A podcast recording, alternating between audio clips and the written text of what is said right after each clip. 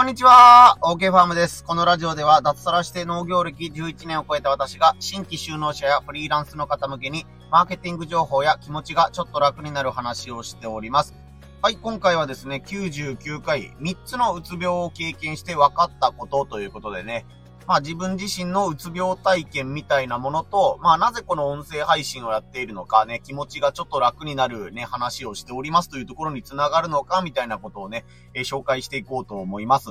まあいつもよりも若干ね、あのテンション低めというか深刻そうに聞こえるところもあるかもしれませんが、まあ私自身今まあね、元気にやってますよということもね、お伝えしたいなと思うので、ちょっとこの話重いわということはね、えー、ね、元気な時というか、まあ、また聞きたくなったら、この99回というね、覚えやすい回なので、100回直前に、えー、放送しますので、よろしくお願いいたします。まあ、先に結論を言っておくと、まあ、病気になったりとかね、あの、自分がしんどい状況になるっていうことがあっても、まあ、なんとかなるよっていうことがお伝えしたいのと、もう一つが、まあ、病気になってもね、稼げる方法があるとね、あの、安心度が違うよっていうことで、この二つを軸にね、えー、いろいろとお話しさせてもらおうかなと思います。今日のポイント少し多めに考えてきました。えー、一つ目が、えー、三つのうつ病。仕事のうつ、産後うつ、季節性のうつ。ポイント2、自分の病気と同じくらい家族の病気は辛い。ポイント3、誰だって突然病気になるリスクがある。ポイント4、病気で失うものはある。でも、なんとかなる。ポイント5、このラジオは過去の自分に向けて話している。えー、こんな感じでね、えー、なるべくゆるく楽にね、深刻にならずにお話をしていこうと思います。よろしくお願いいたします。まず一つ目が三つのうつ病、仕事のうつ、産後うつ、季節性のうつというところです。えーとね、僕自身が経験した三つのうつっていうのが、まあ三種類ありまして、一つ目はね、大卒でサラリーマン、えー、ね、車の新車の営業マンやってたんですけども、その時にやっぱり仕事のプレッシャーが大きかったりとか、人間関係で悩んで、えー、ね、自分も診療内科に通って、まあ、あの、うつの直前というか、このままだとうつ病になっちゃうね、みたいな感じで、えー、ね、あの、少しだけお薬を飲んでいたみたいな時期があるので、まあ、あの、俗に言うよくあるうつ病、もしくはその時よく言葉として新型うつなんかあの、休日は割と元気なんだけど、仕事に行こうと思うと、すごい、しんどくなっちゃって、ね、あの仕事に行こうと思うと、ね、あの胃がキリキリするとか頭痛がするみたいな、え状況が続いたのが、まあ仕事のうつかなという感じです。新型だったのかね、従来型うつだったのかね、自分はちょっと今でもよくわかりません。で、先にあの、紹介しておくと、産後うつですね。これは妻の方です。えー、一人目の子供が生まれた直後に妻の方が、やっぱりあの、環境の変化っていうのがすごいしんどかったみたいで、えー、産後うつですねっていうような、えー、診断を受けて、そうですね。1、2年はやっぱり、えー、結構症状がひどい状態が続いてね、落ち込んだりとか、逆にすごい荒れたりみたいなね、状況がまあ、1、2年は続いたかなという感じで、うん、4、5年ぐらいはやっぱりなんか名残があるな、みたいな、えー、状況が続きました。まあ、今はだいぶね、落ち着いてるというか、うん、今も、なので、うん、産後うつの名残の症状みたいなのが、本当にしんどい時とか、体調が悪い時に出るなということはあるんですけども、まあ今妻なんとか元気にしてますというぐらいですね。で、それと三つ目が季節性のうつということで、これはまた僕自身の方ですね。やっぱりね、あの、うつ病って治った治らないの基準がすごい曖昧で、元々のね、性格がこうだったのかなっていうのことなのか、一度うつ病になったからね、あの、また、あの、精神的に落ち込みやすくなったのか、ね、明確な基準はないんですけども、僕の場合は、気温がすごい低い、まあ特に冬ですよね。冬場で本当に気温が低い時期に明らかに自分の体調が悪くなるというね、あの、ことが、えー、何年かに一回、まあ1年に一回かな、2年に一回かなぐらいであります。で、まあこれはあの、冬季打つ、あの、夏季オリンピックとか冬季オリンピックみたいな感じなの冬季ですよね。冬の季節限定で打つになるっていうのがやはりもうあるらしくて、これはもうどういうんですか、あの、寒い地域の方の人がかかりやすいとか、暖かい地域の人はかかりにくいというのね、症状があるらしいので、まあ自分は多分冬季打つじゃないのかなというふうに思う時があります。まあ最近は病、病院にかかったりとか薬とかを飲むまでは、えー、してないので、ああ、ちょっとしんどいなと思うときに、まあ、あの、ひどくならないように、無理しないようにしようみたいな感じで、え自分で、まあ、少しずつペースを掴んできてるみたいな感じですね。で、まあ、自分がね、あの、このうちの2種類かかって、妻の方がね、1種類かかったことがあるってうつなんですけども、やっぱり本当にしんどい時はもう布団から出られないとか、ね、あの、人に会うのが本当に極端に億劫になったりとか、えー、そうですね、スマートフォンも見るのがしんどい、SNS を見るのがしんどいとか、テレビを見るのもしんどいみたいな、ね、好きだった漫画もね、読む気が失せるぐらい、えー、だるくなった時期があります。まあ一旦落ち着いてしまうと、なんであんなにしんどかったなのかなっていうのが思い出せないぐらいね、なんか本当に二重人格じゃないんかなっていう自分を疑いたくなるほどなんですけど、まあその時はやっぱりね、あのちょっとしたこととか積もり積もったものとかいろんなものがありますけど、うん、しんどくて、えー、何も手につかなくなるとか、うん、できないものばっかりを数えてしまうみたいな、昨日はあれができたのに今日これができてないとか、去年はこれができたのに今これができてないとか、なんか自分はダメだみたいな感じで責めちゃうみたいな時期が、えー、どうしてもありましたね。まあ、妻の方はやっぱりその子供が生まれて、ね、どっちかっていうとあの、割と几帳面な性格だったので、自分のペースで物事を進めたいというタイプの人間だったので、赤ちゃんがね、生まれることはもちろんすごい楽しみにしてたんですけども、やっぱりその、すべてを赤ちゃんに合わせて生活しないといけないっていうね、時期がどうしてもね、あの、生後間もなくっていうのは続くので、で、まあ、あの、ここはまあ、あえてあんまり触れないようにしようと思うんですけど、えー、妻の方の親がですね、簡単に言うと毒親でして、まあ、あの、わかりやすく言うとネグレクトだと思ってください。あの、おばあちゃんにすごいお世話になったというかね、育ててもらった感じなんですけども、父親、母親の方は、まあ、何らかの事情があってだと思うんですけども、まあ、妻の方ともう、うん、関係を立ってるみたいな状況でして、ね、あの、妻の方はもう今も、えー、父親の方とも連絡取ってないし、母親はどこにいるのかもわからないというか、もう本当にちっちゃい頃から連絡を取ってないっていう、えー、間柄なので、うん、もう今思うととんでもないネグレクトだよなって思ったりすることあるんですけども、まあちょっとこれはね、脇道にそれすぎちゃうので、えー、ここのお話は割愛します。で、まああの、実家にね、頼ることができなかったんですよね、妻の方が産後に。なので、まああの、僕の方の父、母がまあ協力するよっていう体制は取ってたんですけども、やっぱりそこもね、あの、義理の両親の、との関係っていうのと、ね、育児でしんどいっていうのが、やっぱ噛み合わなかったらしくて、あの、助けてほしいんだけど預けたくないっていう状況になったりとか、預けてもなんかその不安になって、うんなんか赤ちゃんを取られたみたいな風に、えー、被害妄想っちゃ被害妄想だし、その時は本気で思ってたんだと思うんですけども、ね、あの、預けたんだけどすぐ、やっぱり、あの、私が迎えに行くみたいな感じで、えー、ね、あの、しんどいのにどう考えても休んだ方がいいのに私が一人で見るっていう風にね、言ったりするようなことを繰り返す状況でした。まあ、シンプルに言うと、うん、正常な判断ができない状態っていう感じですよね。まあ学生にしろね、そのね、あの、社会人にしろ、そのね、育児中のママさん、パパさんにしろ、うん、どれでも同じだと思うんですけども、うつ病にかかったら、もう、正常な判断ができなくなる。うん、っていう、それが、あの、本人もしんどいし、周りの人もしんどい要素かなと思います。まあ、僕がね、農業を始めてから、かかったその、冬季うつ、季節性のうつっていうやつも、やっぱり、うん、主はやっぱりお金の心配とかね、家族の体調のことが、引き金だったんじゃないかなと思います。まあ今もね、そんなあの、めちゃくちゃお金に余裕があるというわけではないんですけども、えー、数年前はね、やっぱり今よりさらにお金のね、資金繰りで苦労したりとか、ね、それこそ家族の体調を気遣いながら自分も仕事しないといけないっていう状況が続いてたので、まあ、まあ具体的な金額はせますけど、まあ親の方に借金をしに行かないといけないというか、まあこうこうこうだから何月から何月までの間ちょっとお金を貸してくれみたいな感じでお願いをしに行くっていうこともあったりしましたし、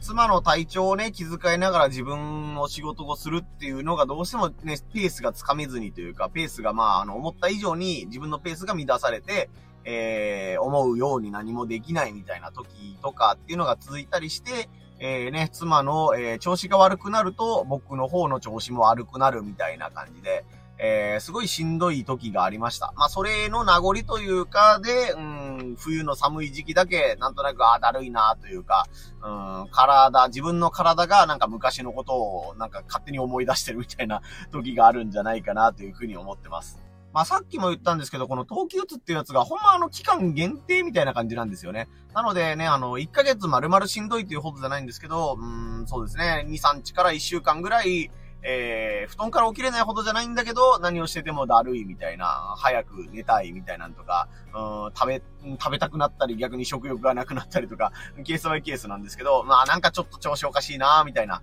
えー、感じの時がありますね。まあ、対策、冬季うつに関しての対策法としては僕の方はもうしんどくなりすぎる前に、えー、ね、元気が出る、ね、自分の仲のいい人に会うとか、ね、電話するとか、こういった音声配信を通してとか、ね、SNS を通して、自分の今の心境を正直にね、あの、ぶっ放してみるっていうのが、えー、気持ちの整理がついて、えー、重症化しなくて済むのかなというふうに最近は思ってるので、この音声配信をね、あのー、聞いてくださってる方とかがすごい励みになったりすることが本当にあるんですよ。これあの、お世辞じゃなくて本当にですね。ちょっとまあ長くなっちゃったんですけども、これで3つのうつ病について軽く紹介させてもらいました。えー、2つ目が自分の病気と同じぐらい、えー、家族の病気は辛いというお話ですね。えー、自分自身もそのね、あの、サラリーマンやってた時にね、あの、上司とのやりとりとか、生まあ、ノルマみたいなね、営業成績みたいなので悩んでた時があって、ね、えー、布団から起きれないみたいなしんどい時があったんですけども、うん、やっぱり僕の場合は、あくまで僕の場合はですね、あの、自分が病気の時でしんどかった時よりも、えー、産後うつの妻を、えー、支えないといけないっていう状況の時の方がしんどかった気がしています。まあ、これは本当に僕の場合はという感じなんですけども、そうですね。やっぱり、うん、家に帰るのが怖かったみたいなのとか、なんか家の中にいて、ね、子供と妻といる時が、えー、一番緊張していたみたいな。仕事場に行くと解放されるみたいな、えー、瞬間が多かったです。まあ、妻は妻でもちろんね、慣れない育児ね、一人目の育児で頑張ってくれているし、ね、あのー、本当に病気なんで、えー、ね、あの、それはちゃんと支えてあげないといけないなというふうなことは分かってるんですけども、やっぱり病気をしている中で、えー、僕に対しての、えー、ひどい言葉が飛んできたりとか、場合によっては生まれてきたばかりの子供に対して、ちょっとそういう言葉をされるときついんだけどっていう子供に対しての文句みたいなね、言葉が飛んできたりとか、まあ僕の両親にとか親戚にとかいうね、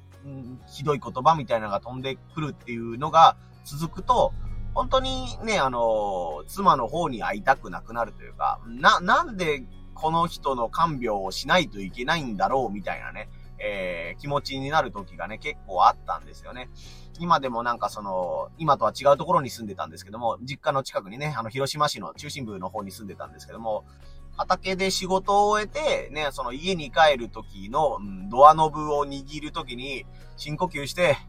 よし、頑張るぞ、みたいなことを思ってね、ドアを開けてたっていう時期がね、一時あったんですよね。で、まあ、その、笑顔で迎えてくれて、くれたら本当にラッキーなんだけど、残念ながらもうドアを開けた時点で何かすごい不機嫌になっているとか、場合によってはまあ子供が泣いているみたいな状況で、でもお母さんは、うーん、なんか放心状態で椅子に座ってるとか寝込んでるとか、まあ逆になんかその子供に対して静かにしなさいみたいなね。あの、それは別にどこの親御さんのところでも起こることなので、別にね、あの、うつ病がどうこうじゃない部分もあるかもしれないんですけども、でもやっぱりその時は、やっぱり病気だからこんな状況になってるんだ、みたいなね、えー、思いが強かったので、うん、家に帰るのがすごい怖かったな、というか、辛かったな、みたいなのが、うん、頭の端、うん、こう話さないとね、話したら思い出すぐらいのレベルなんですけども、ああ、そういうこともあったな、っていう感じでちょっと思い出すことはあります。まあ自分自身もそうやってね、妻がしんどい姿も見てきたし、それを支える自分もね、どういう心持ちで妻と接すればいいんだろう、子供と接すればいいんだろうとか、えー、そういう気持ちでいたので、うんね、そういった人に参考になる、えー、ね、音声配信とか情報発信ができたらなというのはなんとなく今でも思っているところです。マジでね、相談する相手がいないんですよ。あのー、産後うつになった人同士じゃないとわからないしんどさがある。まあこれは別に癌になりましたとか、自分が癌になりました、夫が癌になりましたとかいう感じで、同じ教訓になってみないと適切なアドバイスとかね、共感ポイントがわかんないよねっていうのと同じだと思うんですけども、本当にね、なんか、うん、自分を責めちゃったりとか、ね、妻がこんな風に産後うつになったのは自分のせいじゃないのかとかね、えー、ね、子供になんか悪影響があったらどうしようみたいなね、考えても仕方ないことをどんどんどんどん考えてしまうんですよ。で、その結果ね、自分も、えー、うつ病になっちゃうんじゃないかみたいな、ね、自分も心療内科に ね、行った方がいいんじゃないかとか、ね、ね、そんな感じで考えたりする時もあったりしたので、うん、やっぱり自分の場合は、まあ、妻の方の病気の方がしんどかったなっていうふうに今思います。まあ、ちょっとあの、話変えまして、ポイント3つ目ですね。誰だって突然病気になるリスクがあるっていうことで、まあ、健康のありがたみみたいなお話をしようと思うんですけど、まあ、あの、病気に限らずなんですけどね、あの、事故したとか、ね、あの、親の介護をするようになったとか、えー、ね、さっき言ったみたいに誰で自分が病気になった、家族が病気になったとか、そういうものも含めてなんですけども、意外と日常って脆いんだなっていうことは、まあ知っておいてもいいんじゃないかなと思うんですよ。なんかね、あの、サラリーマンか自営業かとかフリーランスかとか関係なしに、意外とね、あの、本当に、僕の場合はたまたまそれが産後うつだったわけなんですけども、うーなんというか、あの、当たり前に来る、あると、できると思ってた仕事が突然できなくなるようになるっていうことがね、あの、人によりけりだと思うんですけども、あると思うんですよ。まあそうならないね、ことがね、あの、一番いいし、ね、あの、病気とかになってほしくないし、ね、あの、幸せな日常そのまま皆さん過ごせてもらったらいいなと、僕もね、これ以上悪いことが起こらなかったらいいなと思うんですけども、まあそうなった時のために、一個ぐらいなんかね、保険じゃないんですけども、うん、自分自身で稼ぐ方法とか、ね、なるべく手をかけずに稼げる方法みたいなものがあったらまあ安心だよねっていうふうには思うっていうのも正直なところですね。なので、あの、冒頭にもちょっと言ったんですけども、まあ、健康のあり方みっていうところに加えて、まあ、病気になっても大丈夫なような働き方っていうのの予行演習とかね、まあ、あの、上手にできる人だったらもうすでに、えー、仕事をしながらとか、ね、あの、この、自分のメインの事業をやりながら、えー、サブで、えー、1に、1、1月に1万とかね、2万とかでもいいんですけども、稼げるようなね、仕組み作りをしておくと、えー、病気になったりとか、トラブルが発生した時にも心強いよっていうね、あのー、ことをね、お伝えしたいかなと思います。自分自身もやっぱりこの農業で生計を立ててるね、軸にはなってるんですけども、やっぱりシーズン的にね、あの、この時期はごぼうが収穫できるけど、この時期は何も収穫するものがありません。むしろ種まきとかね、トラクター代とかでお金がかかるのに、えー、収穫するものがありませんっていうので、もう赤字が大前提になるね、えー、シーズンまあ、あのー、春から夏にかけてなんですけど、っていうのもあったりするので、えー、ね、あの、農業だけでやろうと思ったら、お金のね、その、心配事が、あの、他の業種に比べてすごい多いんですよね。そうなった時に、ね、あの、YouTube で、ね、一応収益化達成してるから、YouTube 頑張ったら月にこんぐらい、えー、お金が入るよとか、放置しててもね、あの、これだけは入ってくるよっていう目処が、まあ自分は見えているし、ね、あの、ごぼうの加工品をね、作ってお菓子を作るようになりましたっていうことになったら、ね、あの、生のごぼうが取れないシーズンでもね、お菓子で生計、収入の柱になってるみたいな、えー、ことがあったりするので、チャレンジしておいて損はないよね、みたいな感じですよね。もちろんそのね、チャレンジをするがために余計なね、出費が行ったりとか、えー、高い勉強代みたいなのがあったりっていうことはよくあるんですけども、自分はね、この仕事で絶対生きていくんだっていう風にね、あの、スパッと決めたとするじゃないですか。そうすると、何か一個トラブルがあった時にめちゃくちゃしんどくなるんですよ。それ以外のことをやってないから、ね、どうしていいかわからないとか、まあ最たるもんはやっぱりサラリーマンでね、あの定年退職まで自分はずっとこれで行くんだっていうふうに決めてたけど、何か事情があってそこをやめないといけないようになったっていう時に、ね、本当に、うん、0から1からやらないといけないっていうふうに思ってしまったら、えー、すごい辛いと思うので、まあ、サラリーマンの方で言うとね、自分の本業をやりながら、その本業を活かしたね、情報発信とかね、あの、プロの、その、プロ目線で見るとこうなんですっていうような、ブログとか YouTube とかやってみるとかですね。えー、まあ、全然関係ない業界でもいいんですけども、ね、自分はこうやってあの、そうですね、ブログとか YouTube とか言い続けましたけど、まあ株とかでもいいかもしれないですよね。あの資産形成みたいなんで、ね、あの、自分が寝ててもお金がもらえる、お金が増えていく状況みたいなのを作る軸の一つとして、まあ投資スキルを磨くみたいな。まあもちろんこれもね、あの、お金が減ったりすることもあるんで、あの、取り扱い注意ではあるかもなと思うんですけども、やっぱり何か、えー、何かあった時のために、えー、趣味半分、実益半分みたいな感じで、えー、スキル蓄積したりとか、情報発信していくと、あ何かあった時にもセーフティーネットとして役に立つんじゃないかなと思います。ちょっと内容ダブっちゃうんですけど、ポイント4つ目が、まあ、病気で失うものはある。でも、なんとかなるというお話です。ね、あの、本当に不安を煽るわけじゃなくて、うん、いつ誰が病気になってもおかしくないと思うんですよ。ね、心の病気にしろ、ね、交通事故とかで怪我をするとかね、そういう怪我とかね、事故みたいなのも含めですけど、うん、でもまあ、なんか僕が言いたいのは、その、不、不安なことが起こるかもしれないから、ビクビクしながら過ごしてなさいっていうことが言いたいんじゃなくて、まあ大変なことが誰にでも起こるかもしんないけど、うん、でもなんとかなるよねっていうところは強調して言いたいんですよね。まあ僕の場合はもうそう思わないとやってらんないよっていうね、えー、ところもね、本音としてはあるんですけども、やっぱり、うん、自分がうつ病でしんどかった時とか、ね、妻がうつ病でしんどかった時を支えている自分に、ね、過去に戻ってアドバイスできるとしたら、なんか具体的にこうすればいいよとかそういうアドバイスを求めてたんじゃないと思うんですよね。なんかその先が見えないことに対してのその不安でね、より一層不安に拍車がかかったりとか、イライラし続けるみたいな、えー、無限ループみたいなところにいたと思うんで、うん、まあ、大変だけどなんとかなるよっていうところは、本当に僕自身胸を張ってというかね、本当に思うところだし、まあ、予想していた人生とは違うものにはなると思うけど、まあでもなんとかなるよっていうことはね、あの、過去の自分に本当に伝えたいと思うんですよね。もしですね、妻が産後うつになっていなかったら、多分もう少し僕は、あの、めちゃくちゃ畑に出てたんじゃないかなと思います。えー、畑に出てごぼうとか別のいろんな作物を取って、ね、あの、朝早くから出てね、遅くまでやるからね、みたいな感じで、えー、仕事をして、えー、うん、もう少し農家農家してたんじゃないかなと思うんですよ。今こうやって SNS とか情報発信を使ってみたいな方にシフトしてますけど、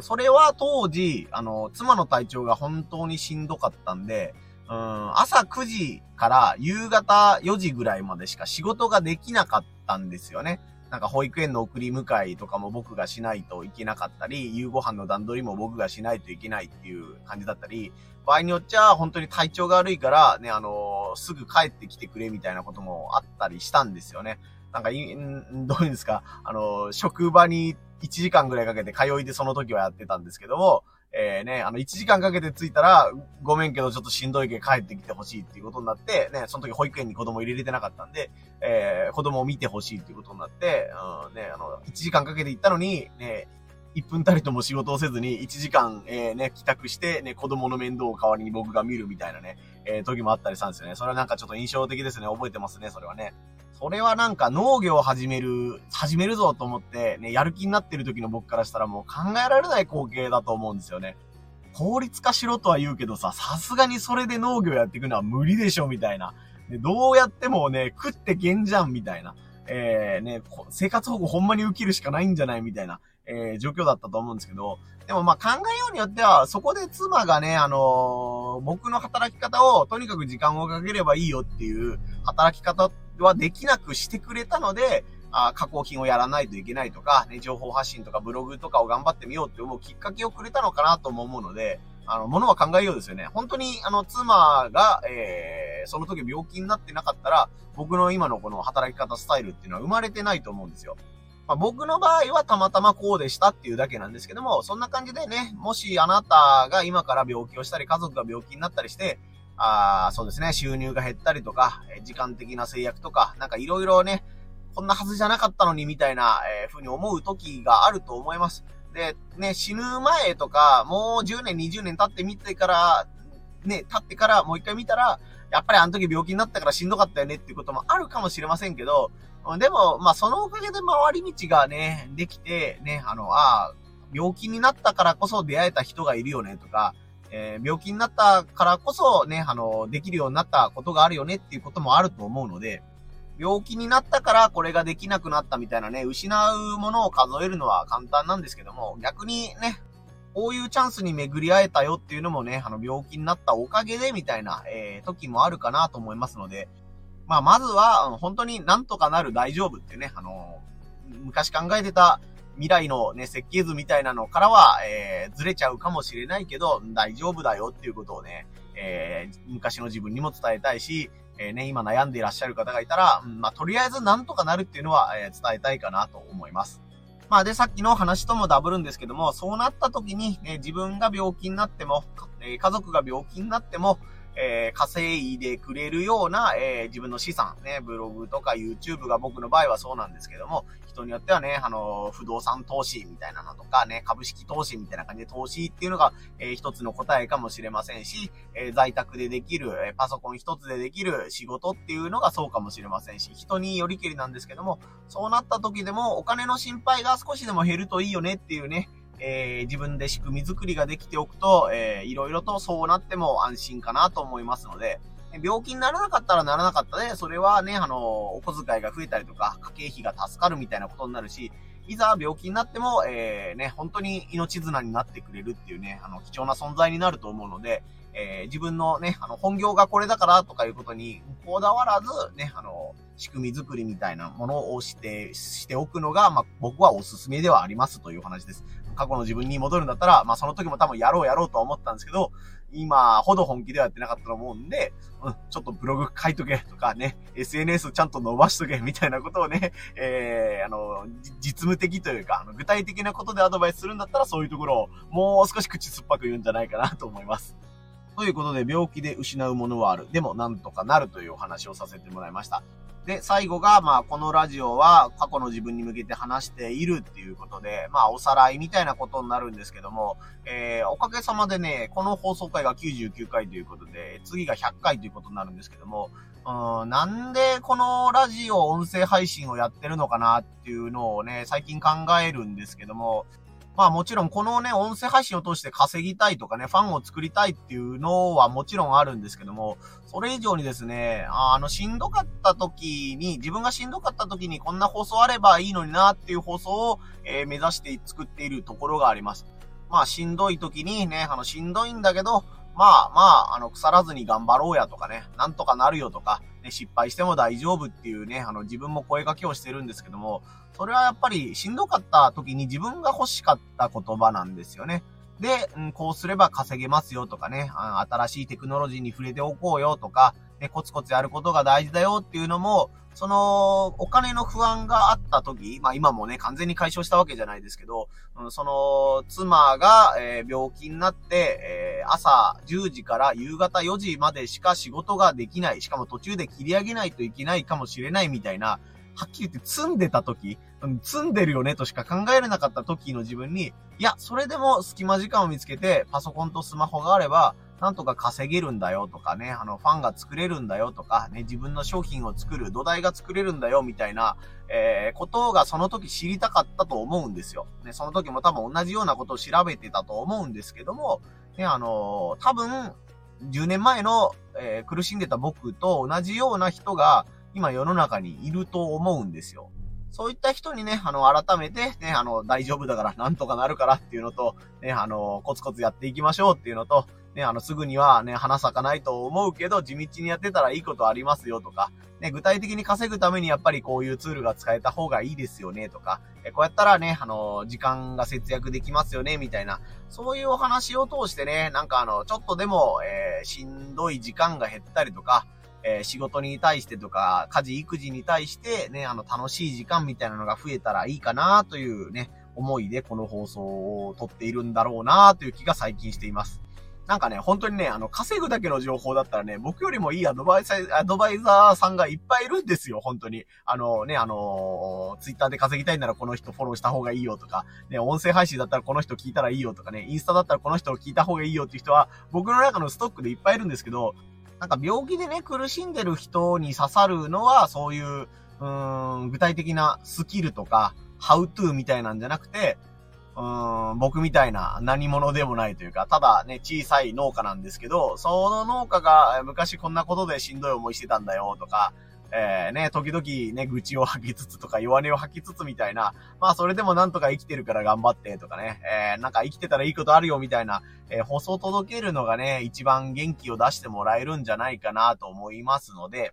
まあこういったね、あの、気持ちが楽になる話みたいな体でやってますけど、まあ、一つは自分自身へのエールを込めてみたいな。えー、自分がしんどくなった時に自分で聞き直して、えー、テンションが上げれるようにっていう放送をしながら、同じような境遇の人に、えー、少しでも刺さったらいいなという、え気持ちで、えこの放送をやっていますということで、このラジオは過去の自分に向けて話しているということでね、5つ目のテーマをお話しさせてもらいました。